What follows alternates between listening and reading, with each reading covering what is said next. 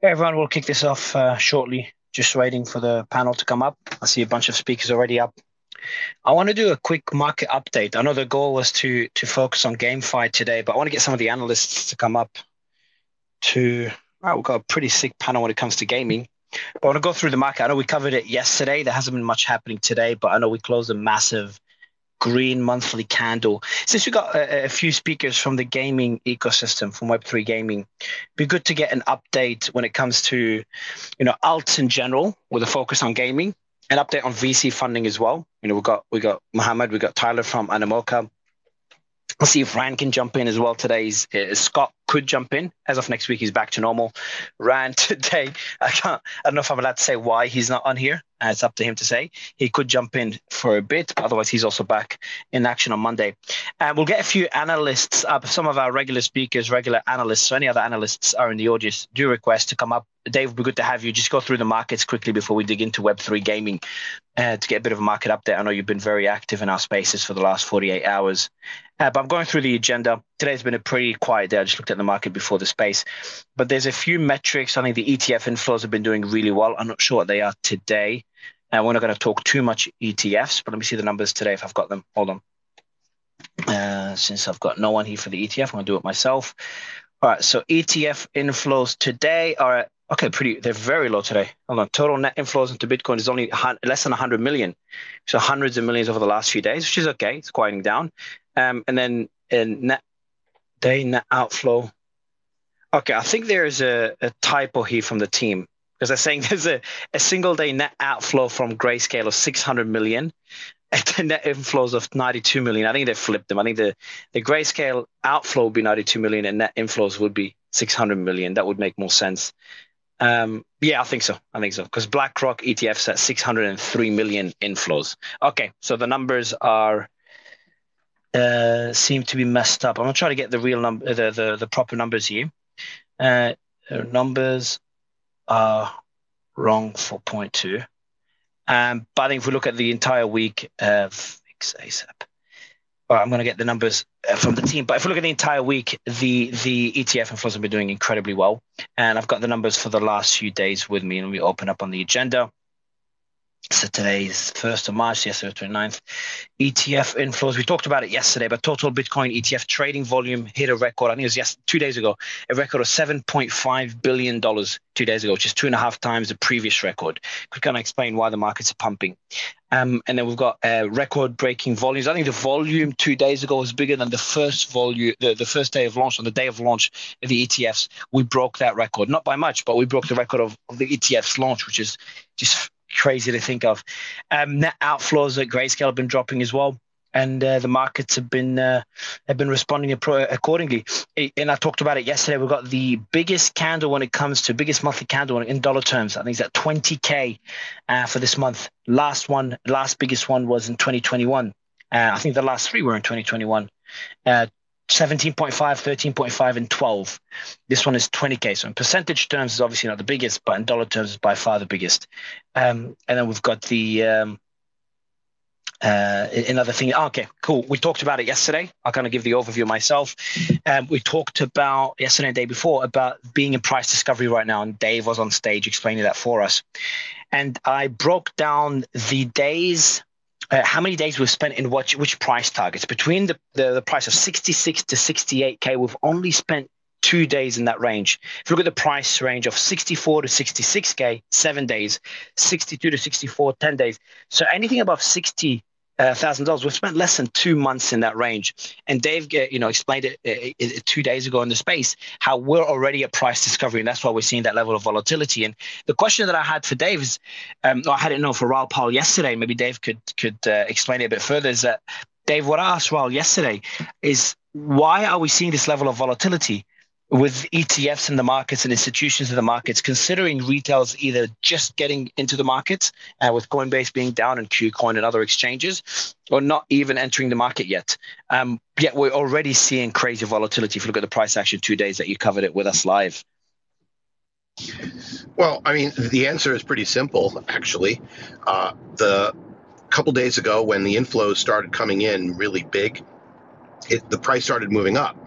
And as I mean, Scott likes to say, humans will do, will do will be human.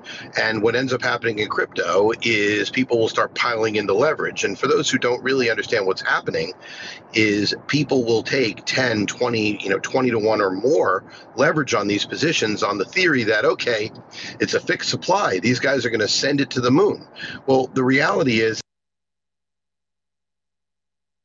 finance work financial advisors or the financial advisors themselves will set limits. And so there's only so much on any individual day that they'll chase the price. But the degens in crypto a couple days ago basically said, ah, okay, so let's push the damn price up. And and and the easiest way to understand it is it's like Wiley Coyote chasing the Roadrunner, you know, and all of a sudden he looks down and they're off the cliff. and and poof, look out below. And so now there's this air pocket that they pushed the price up, and it was only speculators, and they have no one to sell it to.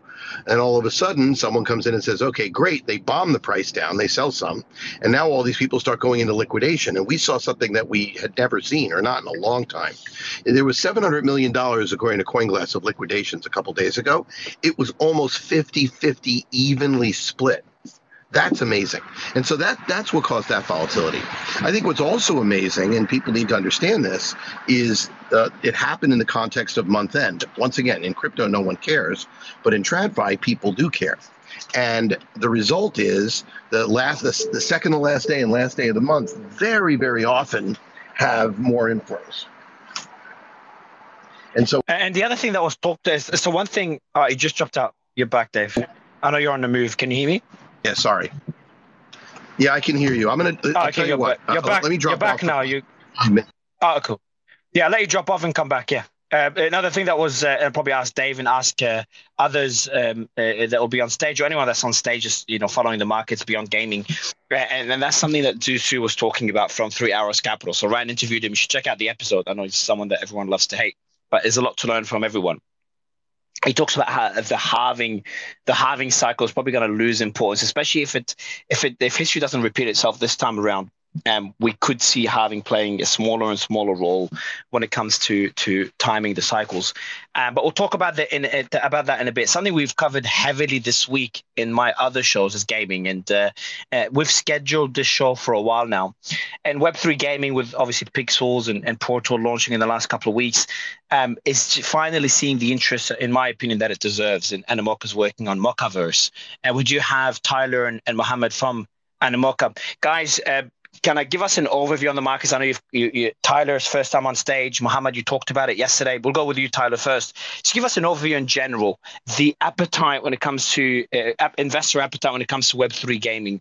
Because Raoul did say something interesting yesterday. He said gaming will probably take longer um, to get traction just because games take longer to develop. But I, it, hasn't it been long enough? Like Web3 gaming was, was you know, kind of carried the last rally, the last altcoin rally in the last bull market after the meta hype died down. Tyler? Yeah, yeah, Jim, Jim, thanks for having me. Um, yeah, so maybe I can describe a little bit about what we see from Animoca lens, and then I can talk a little bit about from Mocaverse lens as well. Um, Animoca has been investing in quite a bit of GameFi projects since a long time ago, and well, long time as in um, I guess like two, three years ago as GameFi pickup. And um, actually, starting from then, we see large gaming studios coming in, but it takes time to build, as you said, right? So um, I would say recently in this quarter, we see a lot of good game launches. Is actually those games have started building um, since one and a half to two years ago, and that's why you see that lag in terms of um, major game launches and um, in terms of the deal flow that we see right now, actually there are a lot of massive appetite in um, in gaming, not just from Animoca Brand's perspective in terms of that capital appetite, but the broader investment and and VC um, appetite is really really strong for gaming right now. Um, and I would say like we we love to see basically Pixels um, and Portal um, getting massive success on on Binance, and it's really great for the whole industry. Um, and we do believe, like basically, what we see in the pipeline, the token launches, um, is going to be a lot of them um, coming in uh, by the end of this quarter, um, and as well as early Q2 as well. Yeah, and uh, the, the, question I have for you, Mohammed, is um, there were a lot of complexities in the last bull market. And I think play to earn as a concept uh, got a lot of criticism, um, including Axie, who we've had on stage a few days ago. Um, and that's because the model was very flawed. Um, we've also seen a lot of resistance when it comes to Web 2 games, integrating NFTs, integrating blockchain into their ecosystem. Now, Portal, um, and I would love you to talk about Mocaverse as well, but something we talked about with Portal is that their strategy in onboarding Web 2 games to Web 3. And it's going to be a slow process where it's got to be seamless and players got to get the benefits of decentralization without knowing that they're using NFTs or the technology behind NFTs. Um, so, Mohammed, would love to get your thoughts on how to bring Web two to Web three and the the the the the, the image, the, the reputation of Web three games, and maybe tell us more what you're doing at Animoca from an investment perspective and in terms of Mocaverse, who we could become investors in. Hey Mario, good to be on a space together again. Yeah, so much to, to, to unpack there. I guess we'll, we'll start off with with Axie is probably a good place to start, and the rise of of play to earn. And fundamentally, sometimes what we forget is when the play to earn narrative was penned, there was never a play to earn narrative before. It was the first of its kind. Did anyone expect Axie to be as big as it got? I don't think so.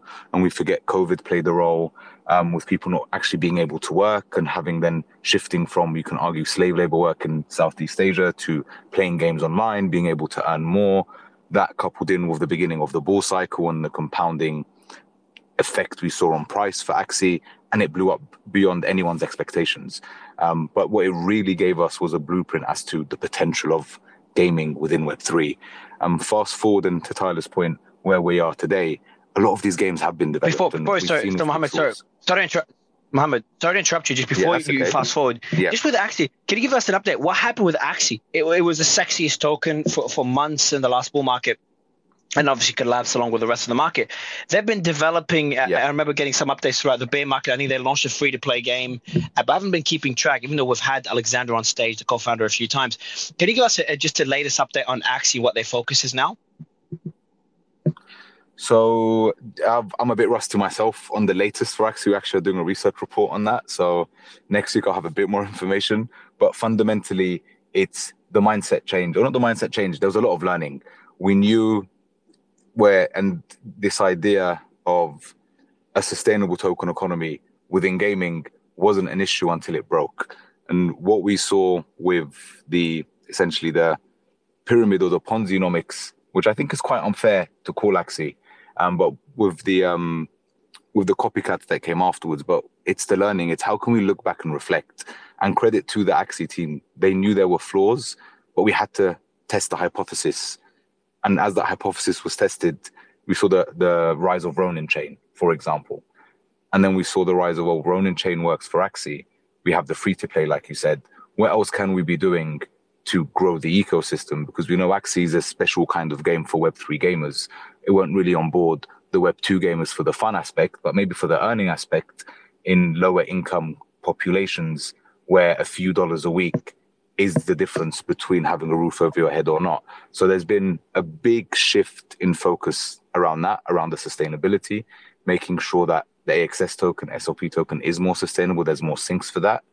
And we'll probably see a rise of Axie again, maybe not to the same heights as last time, because we we have much better quality games that have been released but there there will be a comeback. And we saw the launch of Pixels on Ronin as well, and it was insane that the valuation of Pixels was higher than the valuation of of Ronin, which in theory shouldn't happen. That the valuation of Pixels beat Ronin. What what do you make of that? So so Pixels, which we're investors in, I think Animoca's investors in as well. We did their launch space um, about a week or two ago, and you know, big fan of the game, big fan of Luke and the rest of the team. But their market cap right now is more than Ronin. It, it was it was at the highest point. I... I'm not sure. Yep, it was at the highest point. Can you guys hear me? Yeah, yeah we can. We can. Sorry, just it, oh, a bit of a lag. Okay, fair, fair ah, cool. Uh, yeah, yeah. No, it's all good. All good. And, and we're obviously. No, all good, all good. And um, uh, you know, talking about the ecosystem now. So, for people were entering the market, there's obviously people from the last bull market that are entering now. Um, the answer for them for the question I'm about to ask will differ to the people that just entered the market now and weren't investors or weren't players of play to earn game or, or Web3 games in the last bull market. And of course, you've got the people that have nothing to do with crypto, maybe gamers that are not deep in the crypto space that are entering the market. So my next question, if you can tailor to those three categories, what to look for now in a game. And I'm probably going to sit there listen as well. We're, we're, investors in many games. We had like three launched this week alone, um, so I'm probably going to learn a few things there. But what are some things you'd want you'd want um, uh, listeners or investors? And this is not financial advice. This is even for gamers to get to get involved in an ecosystem. What would you look for? And Mohammed and Tyler, that question for you, and then we'll go back to Dave for a quick market update before going back to the panel. So fundamentally, for, for gaming, it's the persona of a Web two gamer is very different to the persona of, of a Web three gamer. So it's designing different loops or games, what we call it meta games, where the Web two gamer will come in for the actual fun of the game, for being part of a community within that game ecosystem, for the clout. Um, but then the Web three gamer will come in and they're playing a very different game. For them, it's all, or in most instances, it's about the ROI. It's about how can I buy an asset and as the value of the asset will increase over time, be it fungible or non-fungible, and be if it's I'm actively working to increase the value of this asset, or I'm just riding the wave, the speculative nature of of the space. So, in general, it's you're building two different mechanics for two very different audiences, but then over time, both of these will come together, and that's when we start to see adoption, where Web two gamers are just like, okay, I have this asset. Wait, this asset has value. I can trade this asset how do I do that? And what we'll see is a motivation to want to learn more about Web3, as opposed to us being like NFTs, NFTs, in your face, NFTs. You need to download the MetaMask. This is all the friction points that you need to be able to get into the space. We've come such a long way in the last two or three years in, in abstracting away the technology. Gamers don't care about technology. Most of us in, in Web 2 do not care about the te- technology. We care about the experience and, and the front end application. So that really has to be the focus and then it's just it's a learning journey after that based on a motivation versus an incentivization if you like for web 2 web 3 is quite the opposite. Yeah and, and tyler you just dropped out just sent you an invite. Dave i want to go back to you. I'm not sure if your connection is better now um, until tyler's back up on stage. Um, I was talking about the halving. Not sure if you heard what I said, Dave. But do you do you expect the say the cycle to repeat itself in terms of the the post halving uh, bull market? And then the second one is is comparing this bull market to previous bull markets. We asked that question a while earlier. Um, do you expect this to be a shorter bull market than the last one? And then I'll add one more question, Dave. So I'll give you the mic for a while. Is um, uh, what happens when, when we see a massive correction? Uh, what if, if yeah, 30% drawdown when it comes to Bitcoin? What happens with the ETFs then? Could that outflow of ETFs cascade this to a much bigger correction? Could we see that same fear when it comes to the ETFs, uh, uh, similar to what, what how retail reacts to a dump, um, or will it respond similar to gold ETFs, where just investors will just put in their money and forget it? Well, there's a combination of both. Well, let's let's start with the cycles. I want to be really clear here. One of the things I have a for those who don't know me, I spent you know basically uh, more than a decade running quant trading teams between Citi and Two Sigma. And when someone gives me three data points and tries to claim statistical significance, you know, every fiber of my being says, "What the f are you talking about?" So the entire cycle, it, which is monetary policy, uh, it, yes, it has had impact because it had impact, and maybe it's coincidence, maybe it's not. I'm not. I don't think there's enough data to conclude anything about it, other than the fact that that when there's a supply shock, there's a need for it to price to continue to go higher for miners to you know be able to supply that network. And if you look at the size of the network it's obvious that the impact of ordinals and layer twos and other things going on in the bitcoin ecosystem are moving along with price because as i pointed out many times people keep saying, well, we're close to the all time high. And if you take the all time high and divide it by the, the total hash rate in the network or any other network metrics, we're not even sniffing the all time high yet. So, you know, it really depends on how you look at cycles. I personally think this cycle, to the extent there is one, because there's a political business cycle, et cetera, uh, I think that there is a difference now. Basically, we unlocked more than half of the world's investable assets and then provided the marketing departments of some of the biggest asset managers in the world at the same time to get toward Bitcoin. Why do I think that matters? It's a narrative shift. The whole point of Bitcoin is will it gain adoption as an inflation hedge at, towards being digital gold? And the answer right now, probabilistically, I think most people on this space are listening. I don't know how many people are listening. I'll bet you we're at 80% of the people think that we're more than three quarters likely for that to happen. that Bitcoin will eventually gain that acceptance. But the market is pricing it at 10%. And so that's really a large amount of the people who are buying in the ETFs because uh, right now. But the ETFs are also really good trading vehicles. They're way cheaper to trade than spot uh, for U.S. investors. For U.S. retail investors, you know, you're paying zero commission. It's a penny wide spread.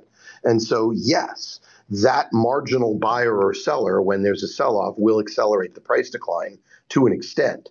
But so there's cross currents. The, the short answer is until we see large scale adoption by major programs, and you've had Matt and others on uh, talking about this, and it is happening. Uh, yeah, there's there's certainly risk that if there was a major dump, it could accelerate. But having said that, look at the price action over the last few days. We had this massive run up from 57 to 64. It retraced literally 50 percent. And and typically in Bitcoin, when that happens in a day, it's going to reverse and start trending lower. But it hasn't. It's actually recovered some of that to sit in a fairly non-volatile range between you know around 61. And so you know it, there's clearly a bid here, and that bid is is relevant.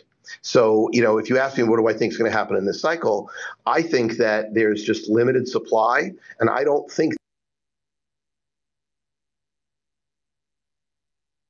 the same time. Uh, the 70 to 80, oh, yeah, 70 to 80 percent of the holders are going to sell at these prices. Uh, to that significant uh, increase, and you know the halving itself, honestly, that's just the new supply. And if inflows are bigger than that, and that becomes much more likely, I do think that it will matter in the end, but it's not a straight line. And so you can't look at markets as a straight line because in this point in the cycle, we would expect several weeks of consolidation of Bitcoin, while in fact maybe drifting downwards as money moved into alts. And, and we're not really seeing that. And so, you know, it's not the same as previous cycles, is really the point that I make. The other question I had, not sure if Scott um, can speak. I know you're in Japan, so it's very late for you. But if you can speak, let me know. I'm just checking the group if you're speaking there. Um, but uh, one interesting thing you mentioned, Dave, is that generally when you have such a massive pump, again, I'm not a, a technical analyst, I'm not even a trader. Um, so it's an interesting point that you mentioned. If Bitcoin pumps the way it did yesterday, uh, sorry, two days ago, and then and then there's a 50% drawdown afterwards, that usually signals a trend reversals. If you look at it, if you look at Bitcoin historically, and considering that it, that hasn't happened, if anything, Bitcoin's kind of uh, kind of caught up on some of that that that, that drop indicates that the the likelihood of a, of a massive dump cascading into more dumps is lower than previously uh, uh, than, than you'd have previously assumed? I, I, I would say, well, yes. The, your first point is exactly what I was trying to articulate. Probably when my phone got, you know, someone called me, so I, you may have lost me. That was literally the point that I was making. It shows that there's still a bid, uh, and a substantial one. So look, it, it it doesn't. People need to understand that all investors are not willing to FOMO and chase price they tend the, the people who do that are the ones who go on leverage. And that was the point I was making earlier. Uh, the leverage got extreme, uh, and right now we look at leverage, and I'll look at it right now. We'll go in here here. So right now, uh, leverage is still, you know, it's still higher than it was before this this rally started, but it's about twenty percent lower than it was two days ago. Uh, you know. Okay, so hold on, but but Dave, I just thought the figures I mentioned earlier that they seem to be accurate. Um, okay, this is this is interesting. So, so there's a six hundred million dollar outflow from GBTC on the 29th yesterday, which is the second biggest, second largest outflow since the 11th of March, since the ETFs launched. Um, eh, sorry, 11th of Jan.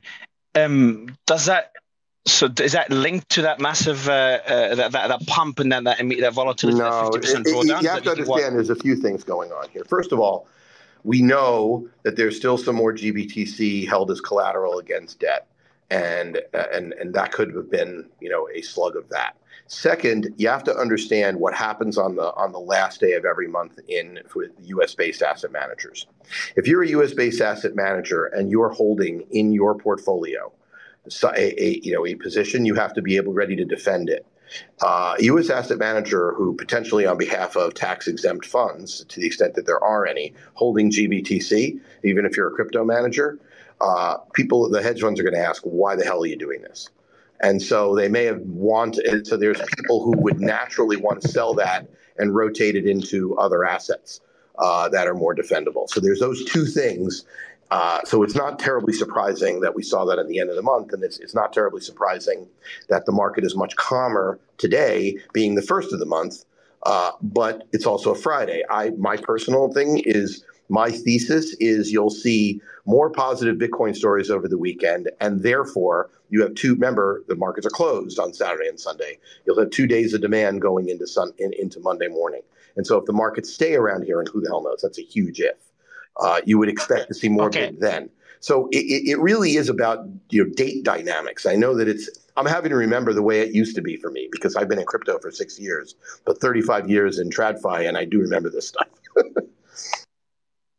Yeah, so so just on, on a positive note, despite uh, the six hundred million dollars worth of outflows, uh, there's still a net inflow of ninety two million dollars.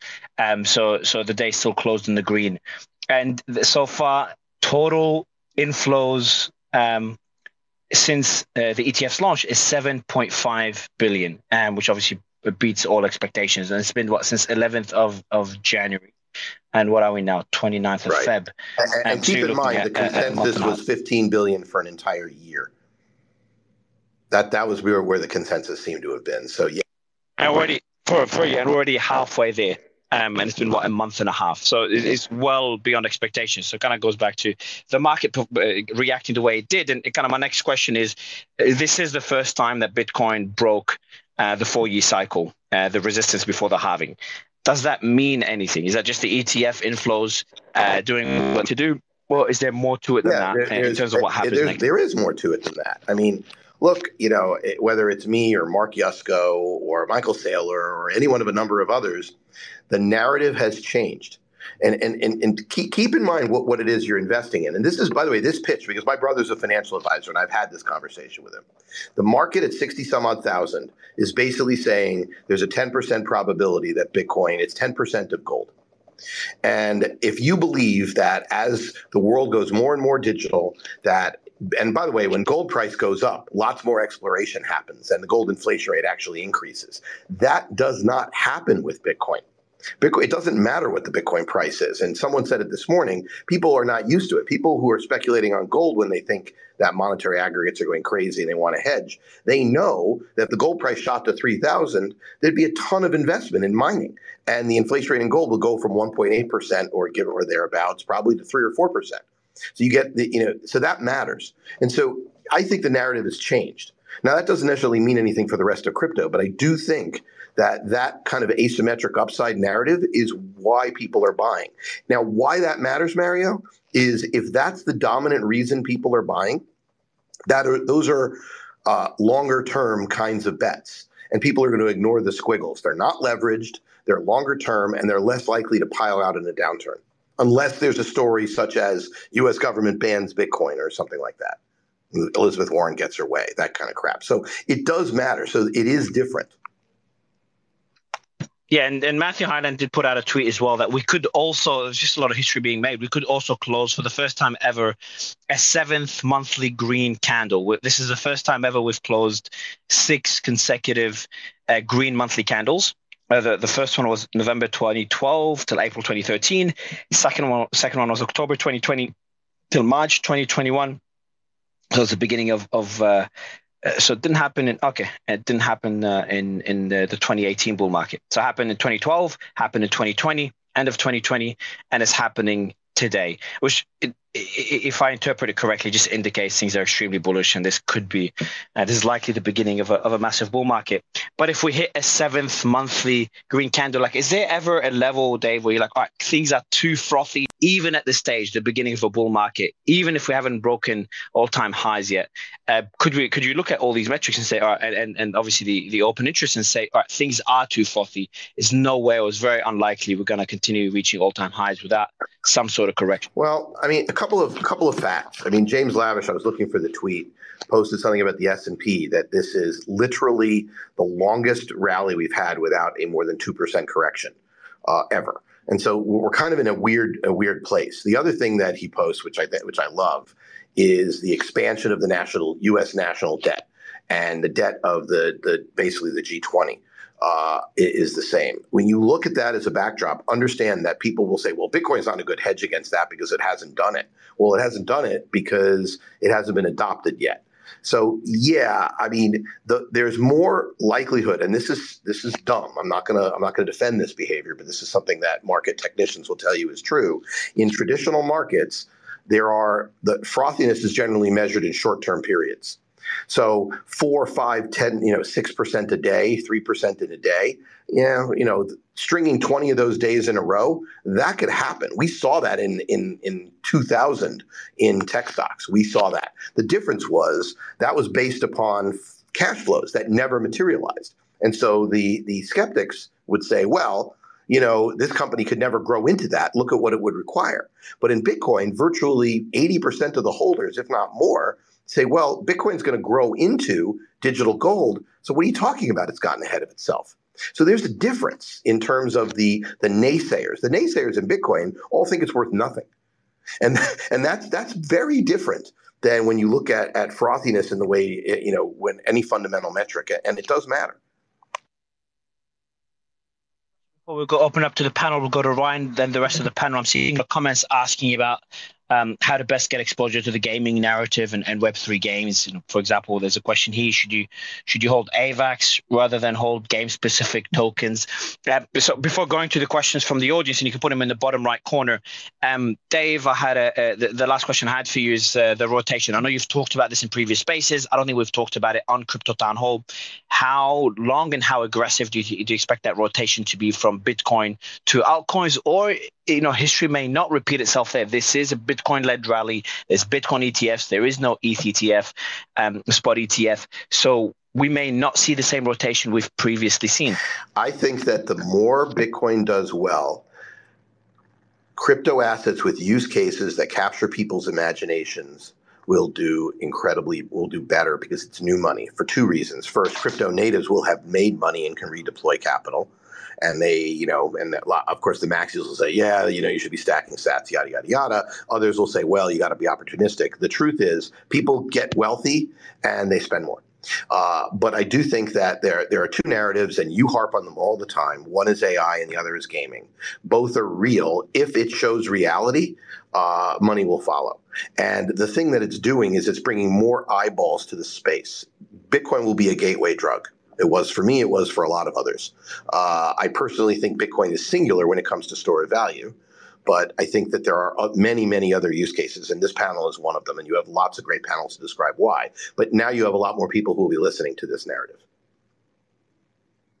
You stand on these two narratives. AI is obviously a lot newer and just gaining it just makes me feel uh, Su Zhu said that it just makes him feel like it's a 2017 type rally where and, and t- similar to the meta rally where anything that has ai in it suddenly pumps.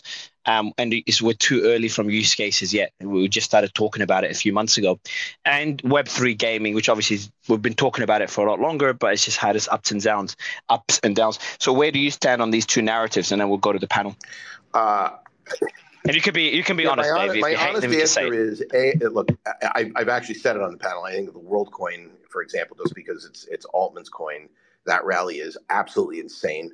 Uh, and I think there are lots of insane rallies. That said, there is 100% a need for uh, decentralized LLMs and validation, decentralized validation of LLMs. We've seen that, and there's never. It, look, what we saw with Gemini, it should be a massive uh, uh, point to to builders, and I think there are probably a lot of builders out there, and some of them are going to come up with things that are going to be worth an enormous amount of money. But just like the internet bubble, I have no, I'm not an expert, and I don't want to try to guess which ones are going to survive and which ones are the ones that are going to going to win. From the internet bubble, when we looked at it, I mean, Amazon survived and thrived. A few other companies did well, but Google hadn't even uh, IPO'd yet. It was still you know whatever, and Facebook was still just a glint in, depending on who you who you listen to, someone's eyes in college in, in Harvard dorm rooms. So the, the, the truth is that there's a lot there. There might be projects that you've invested in that are going to be the ones. I just don't know.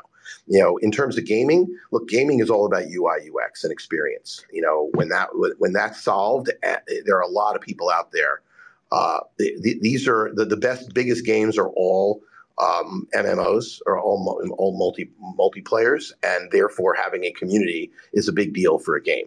And to the extent that you can make that model work, it will work eventually. But you got to get the technology has to catch up. And once again, I am so not an expert in knowing which ones will be there. would love your thoughts. I see your hand up, uh, and you can comment on the markets in general as well, um, and then obviously start honing in on gaming. You know, Dave raised some really good points, and I think that the cycle is very different. You have the Bitcoin ETFs, you have Bitcoin ordinals, you have fungible tokens, runes, um, and you even have L2s being built by these giants like Marathon. And this really suggests that outflows, especially to alts, will be very different this cycle. And I'm excited to see it. I've been a Bitcoin miner since you know 2017, deployed about 32 megawatts of miners. On the topic of of gaming and gaming tokens, I, do believe specific crypto tokens are for those who are ready to do their research and, and find the true diamonds. And that's where the biggest gains will be made. But you have AVAX, Ronin, IMX, and those, these core coins, the, the L1s are for safer exposure. I, I would never sleep on the main hub, like whether it's AVAX or Solana with its high throughput, which is perfect for games. And you see huge, huge titles like Star Atlas, BR1, Aurory, Honeyland, and then you have these other coins like Bonk that are rolling out titles as well. It's exciting. you earlier. Uh, would love your thoughts on, on what's been discussed so far. And, and the previous question I had is is what actually it's, it's this this particular point is how to get, exposure to the gaming market and how's Animoca, what's Animoca's strategy this time around? How does it differ from the last bull market? Yeah, maybe I can jump in here. Sorry, I was um, drop a little bit. Twitter just rocked me. Um, but yeah, so Animoca has been investing in about 450 plus companies, and more than half of them are actually gaming companies. And we've been talking about investing in a lot of these companies, but Mocaverse is really the play to finally have a product layer to integrate and busy grow that network effect and being able to cross pollinate uh, cross pollinate users utilities resources across the whole network with the public infrastructure that we're building here with account abstraction wallet, with digital identity, on-chain reputation system and on-chain point system and surrounding basically um, is going if you think about it we're building an economy with multiple um, platforms and projects and on top of hundreds of companies Mocaverse is actually building that meta layer and that network layer it's almost almost similar to building an l1 or l2 chain in a way without really um, becoming like a nation state. Uh, like these games need to launch on our chain and stuff like that. But really, we're playing that chain agnostic role in the industry and um, to maximize that network effect um, by and, and, that focus on distribution and growth. And Mocaverse not uh, do not only focus on gaming, but we also have um, a massive network of Web2 consumer apps and consumer products um, partnerships that will be onboarding um, tens or even hundred of millions of users into Web3 through the digital identity and onboarding and cross pollinating users. Um, and speaking of that, would be music products, could be sports products, and so on that can tap into a massive fan base. And um, gaming is a way to actually formulate that economy. And um, I would say, game one game itself has its own economy, and um, Mocaverse's meta layer is an economy of multiple economies, and being able to share that network effect. Yeah is it, would you say that Mocaverse uh, would finally allow one of the biggest use cases of Web3 games, and that's interoperability among different games? Would would you allow for that to finally happen, and how long would that take? And just for yeah, and maybe so, you can explain, uh, maybe you can explain to the audience what that interoperability looks like. Like when you own an asset in the physical world, you can move it from one country to another, um, you can move your identity from one country to another. Um, in Web3 games, you don't have that level of interoperability. It is very complex to achieve as well. Games are struggling to build their own token economies, let alone a token economy that integrates with another 10 other token economies. Um, so maybe you could touch on that as well, Tyler. Yeah, so a lot of the games actually experimented, not only games, but platforms also experimented with the um, gaming character being interoperable. But in my opinion, I think we are too early for that right now. I think the most interoperable layer right now is the base layer, which is the user identity that can be interoperable across multiple platforms, and um, and that's regardless of chains as well. So if you if you look at our integration with Pixels, Pixels is on Ronin, and we have other games that we have signed already that is on Immutable, Polygon, Arbitrum, and so on, and Solana as well. So right now, the users are being bounded actually by the chain, and there's friction to move from chain to chain. And but from from user perspective, that shouldn't be the case because the user actually play the game; they do not play the chain, right? So really having that identity identity layer that is interoperable across multiple platforms, multiple games, and able to carry that reputation, that point system, and able to be token gated by multiple games is going to be very powerful. And um, and we're going to play the role to onboard the Web2 users through digital identity and going to cross pollinate those across the whole network. To, to ask the same question to other panelists, and then we've got a lot of data from VJ that we'll share uh, later, and, and Roger is deep in the Web2 gaming ecosystem. So I'd love to get his thoughts on this. But Matthäus and JTV, if I want to ask you that same question, for investors in the market, not financial advice as always, but if they're looking to get exposure to this narrative, um, what would you say is the best strategy?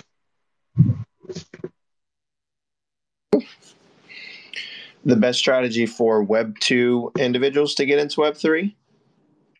Uh, okay, so you can split it into three buckets. You got obviously the crypto um, investors or gamers that want to get exposure. Well, let's focus on investors here. They want to get exposure to the narrative. Uh, you've got Web two investors or gamers that want to get exposure, and then you've got your average Joe that usually follows me, comes into my spaces, listening about the war here or, or Silicon Valley Bank, that's interested in the ecosystem. So you can maybe kind of touch on all three buckets. Okay, yeah. So for I, the way that products are generally come to the market is you have entrepreneurs, obviously, and then the investors come after that. Um, then from there, as investors come in and try to help um, kind of build the build the product, and then uh, figure out a way that other users will even want to use it. So the investors come first, and then you're going to have that following of people that are more just trying to touch the water, basically, and curious gamers are just like, okay, what is this? Um, or maybe people who've had a bad experience. I'm I'm a native RuneScape player, played that for a long, long time. Uh, the asset ownership side makes a ton of sense to me, and I think it does a lot of people there. Um, so uh, exposure, I mean, for, for people looking at it, they should do their research. That's such an obvious answer, but a lot of people don't, and I, actually go try the game. I have people that JTV. Yeah, sorry, I, I'm going to do your research and, and then I'll go to, to Matthäus Muhammad on that particular point after you're done. But on doing your research, what do you research? Like understanding a token economy, understanding ver- value accrual across different digital assets. I just don't see even experienced investors, um, even gamers, to be able to determine how that value will accrue. When us VCs struggle to kind of answer that question, disagree between each other. Yeah, I, I get that. That that's for sure. Uh, I mean, when I when I look at these games, I, I first off, I want to know what the game is like, which a lot of games aren't there, which for one. Uh, but for those that are, go play it. See if it's fun. Is it intuitive? Is it basic enough that other people will even be interested in trying it? Um, I wouldn't so much focus on, okay, I can play this right now and maybe make a couple hundred dollars because that is going to go away very quickly as more people kind of do that. So riding the hype there is, is definitely not the route. But I think experience the product more Sorry, so than the tokenomics themselves. Although that's really important because if they're bad, they'll run it straight into the ground, even if it is a good game. So, so a question I have for you, JTV, very briefly, and we'll go to Mohammed and Matthäus. Uh, any specific games with, with obviously relevant disclosures uh, that you'd recommend for people to look at, either gamers or investors? Again, not financial advice, is your personal opinion. Which games you like? Which games you think are there? Because one of the biggest arguments against Web three gaming is it's very far from being from having that same level of gameplay as Web two games. Right.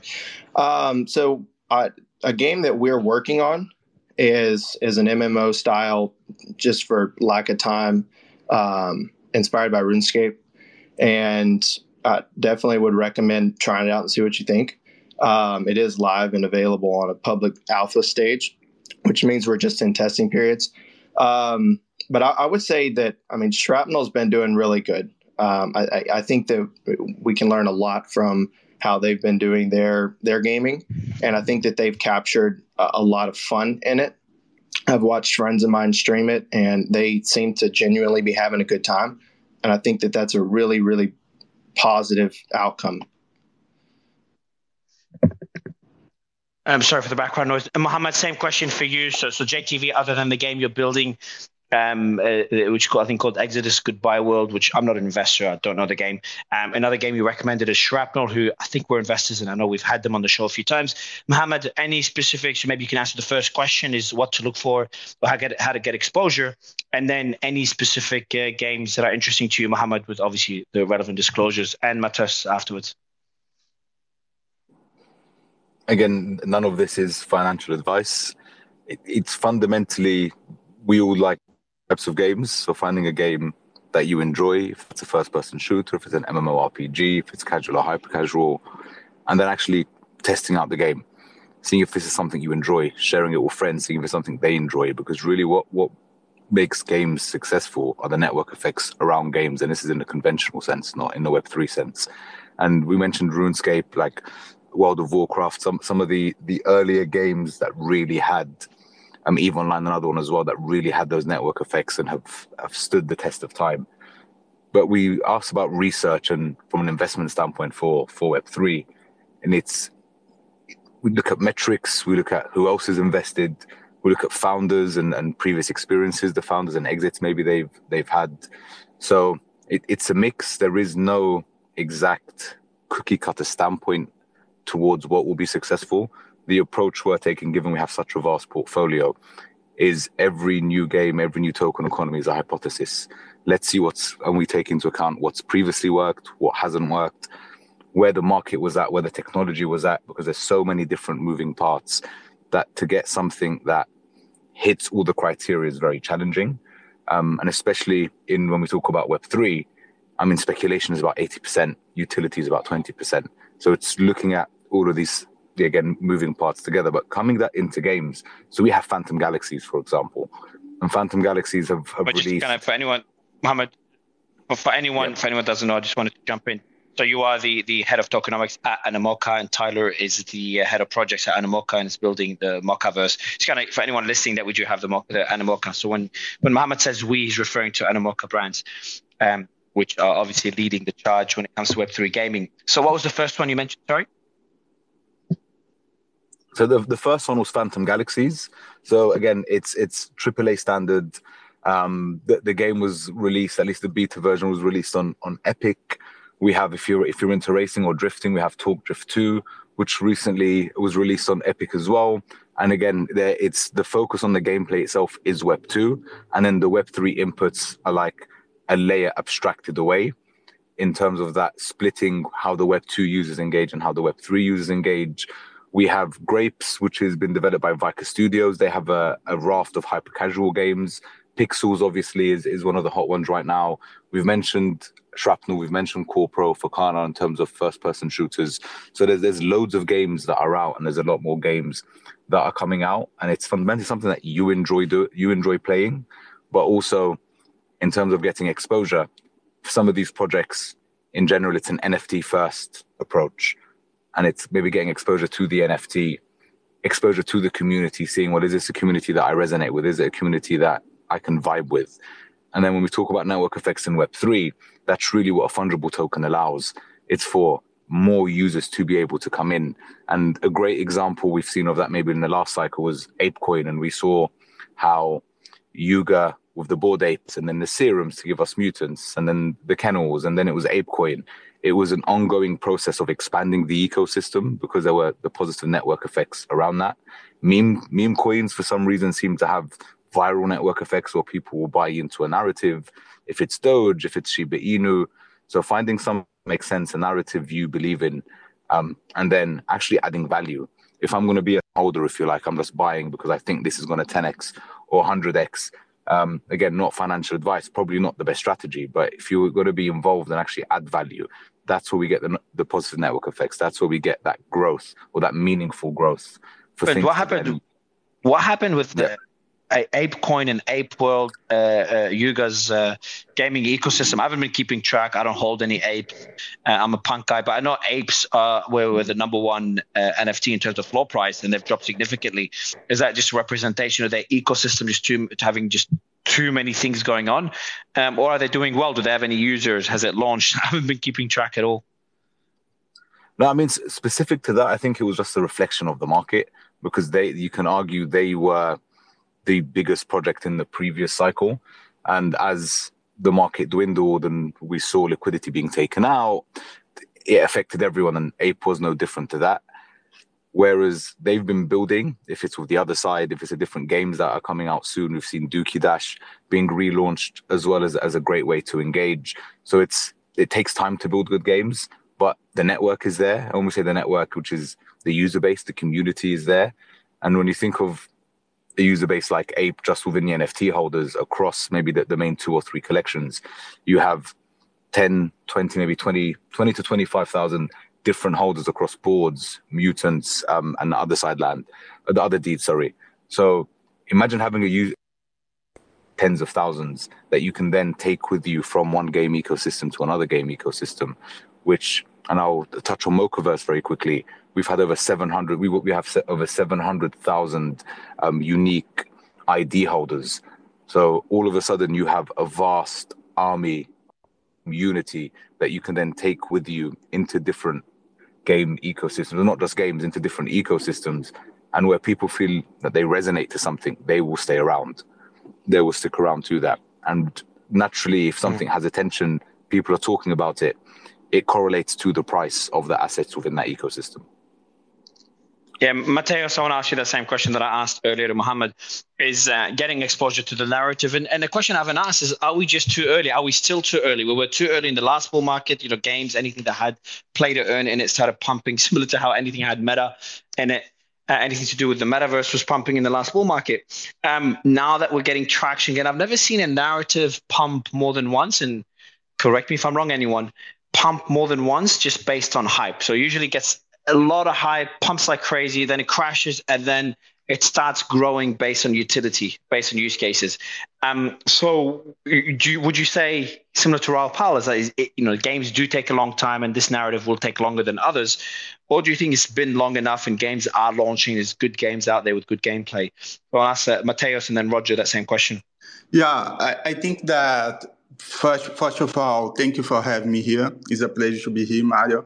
And I, I think that last bull cycle, we had a lot of Ponzi schemes like that was called itself games, but was not games. And right now we have a lot of games that raise a lot of money two, three years ago and build good products that are coming to the market in a way that can attract a lot of users from Web 2. And for me, investor into games, I think that the best way is to look at the growth potential. And for for that, I always try to understand what is the best narrative.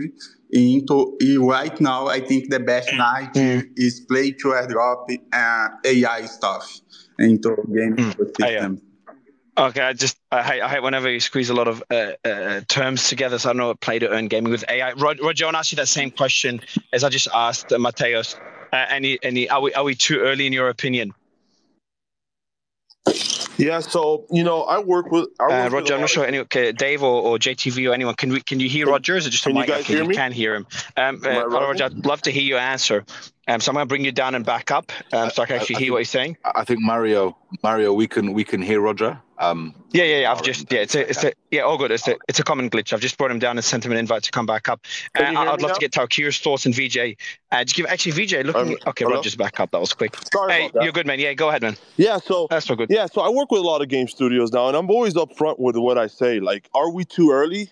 It's possible, right? A lot of games were too early in the past that could be you know, where it is today. Look at Helldivers 2. Helldivers 2 was put on the back end, and look, it's one of the biggest games right now, right? And it, so, you know, you think about it, it's all about timing, right? But it's also about how these studios operate and the community they build. So, yes, I said this on the other space, on the last one I was with you guys. In five years, 1% of these games that we're seeing today will survive. 1%. It's not a big number most of them won't be here. And that's a reality we have to face. But it's up to these studios to continue to build these communities so that doesn't happen. So, um, to be honest, yeah, some are too early, some are at the right spot. but yeah, it's you have to do your research, and like you said, how do you do that? It's tough. You know, you got to be on the socials. You got to be following certain people, individuals, because it is also pumps. People are talking about it, and when people talk, people start buying. It's just how it is right now. So you just have to watch. Any any any specific games, Roger? Any specific games you can mention with obviously relevant disclosures? Specific games in what sense that have potential? that have potential that are doing well that the gameplay makes sense. Yeah, I, I yeah, actually wrote down the list that Mohammed mentioned. You mentioned one of the partners here, Sharp, Sharpnel. They're doing great things, right? I think they messed up talking about how people game them the other day. You never want to tell people how you get gamed, right? You never want to tell people how to cheat you. So I, I thought that was kind of, but they're doing great things. BR1 is doing the play to earn per kill. I think that's very interesting for a long term ecosystem play. You know, you got play play to earn. Sorry, sorry, sorry, play to earn per kill. So it's actually you earn as you kill. Yeah, so you pay you pay to you pay to enter the game, and then each kill you get, you earn a dollar. So if you so, oh, so it costs one dollar to enter, and every kill you get, you earn one dollar. So Ryan's actually the CEO and founder of that. Um, he has a lot of insight to those things, which is why he's so into the tokenomic side because the, what they're implementing will change how Web3 operates inside competitive gaming.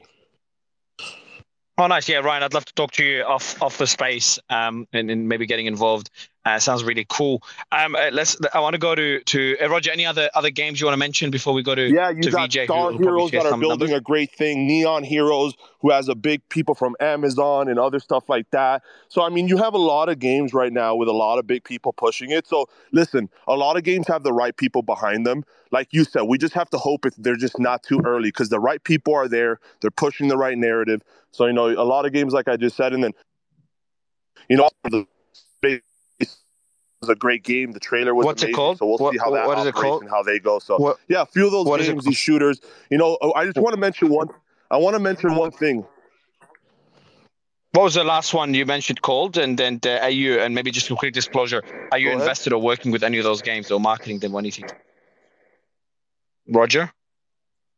No, I'm not invested or working with any of the games I just mentioned. Correct. Okay, cool. I appreciate it. What was the last one you mentioned called? I'm just taking notes here after after the one after Ryan's game, you mentioned the game, the last one. Oh, the last um, I it was um conflict. Sorry, I have it right here. Oh, conflict. I, I know. Is citizen conflict? Citizens conflict. Correct. Yes. Yeah, we're we're invested. We yeah, yeah, yeah, we're, we're invested yeah. in that one. So we did launch. I saw that trailer. I learned a lot about them. They look really good. You know, ah, the cool. people behind them are very interesting as well. So you know, I've seen a lot of games like that. And I just want to mention too, like, you know, you've seen Doctor Doctor Disrespect, you know, launch what he has with, you know, the um, you know the the studio that he's building and there's not a lot of noise there. So i think that's something to pay attention to right? Why haven't we seen too much noise from them over there? Is are they delaying? Are they waiting? I think it's interesting to see what type of play they're doing too because they have the biggest creator behind them that could get them every user they want. So it'd be interesting to see how they operate yeah, Vijay, I want to go through some of the numbers. I know you, you mentioned that in the previous space. Kind of uh, to wrap up the show is we, have discussed. Uh, I've asked a question. Sorry, that are we too early? Uh, do the numbers show otherwise? Uh, definitely not. Uh, we were early in the last cycle, but uh, if you look at this cycle, uh, the numbers have, have tremendously grown. And uh, one thing that I, I, repeated earlier, uh, people need to realize that gaming takes time and effort to build, right? You cannot build a game overnight. And then if you look at all the massive fundings that happened last cycle, uh, those teams have delivered. They started delivering, right? Look at Shrapnel, look at all these conflict uh, games, and and uh, there are there are so many others that are doing really well. So now is the time that uh, people have uh, realized that they want to uh, put forth the focus on gaming rather than uh, telling which chains, right? One of the other uh, speakers earlier echoed that same sentiment. Uh, because at the end of the day, I, I, don't care if I am playing on Solana or, or uh, Avalanche or Polkadot. I, as a gamer, I would obviously love the gaming aspect of it. So once people focus on that, obviously that, that gets massive, that gets bigger.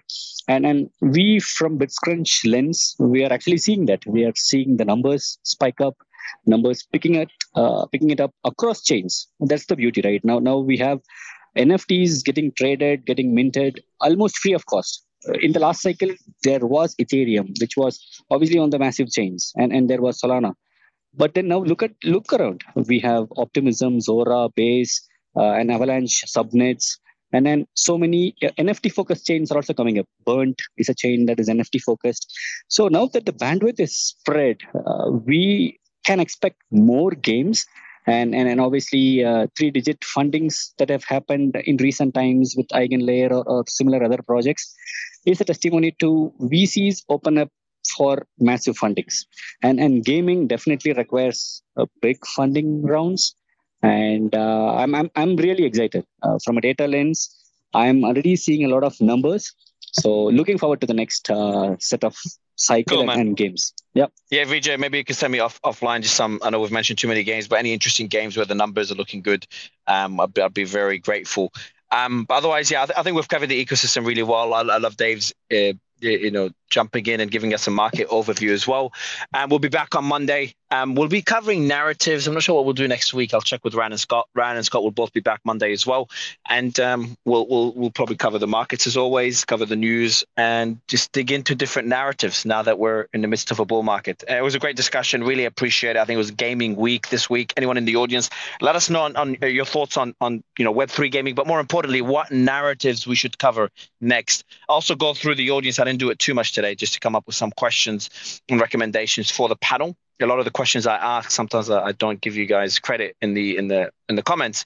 I get it from you guys, so I appreciate the good questions. But otherwise, great space. Enjoy your weekend, everyone. If there's breaking news or Bitcoin bumps or dumps, me and probably Dave will be there in an urgent space. Thanks a lot, everyone. Have a wonderful uh, weekend. Bye.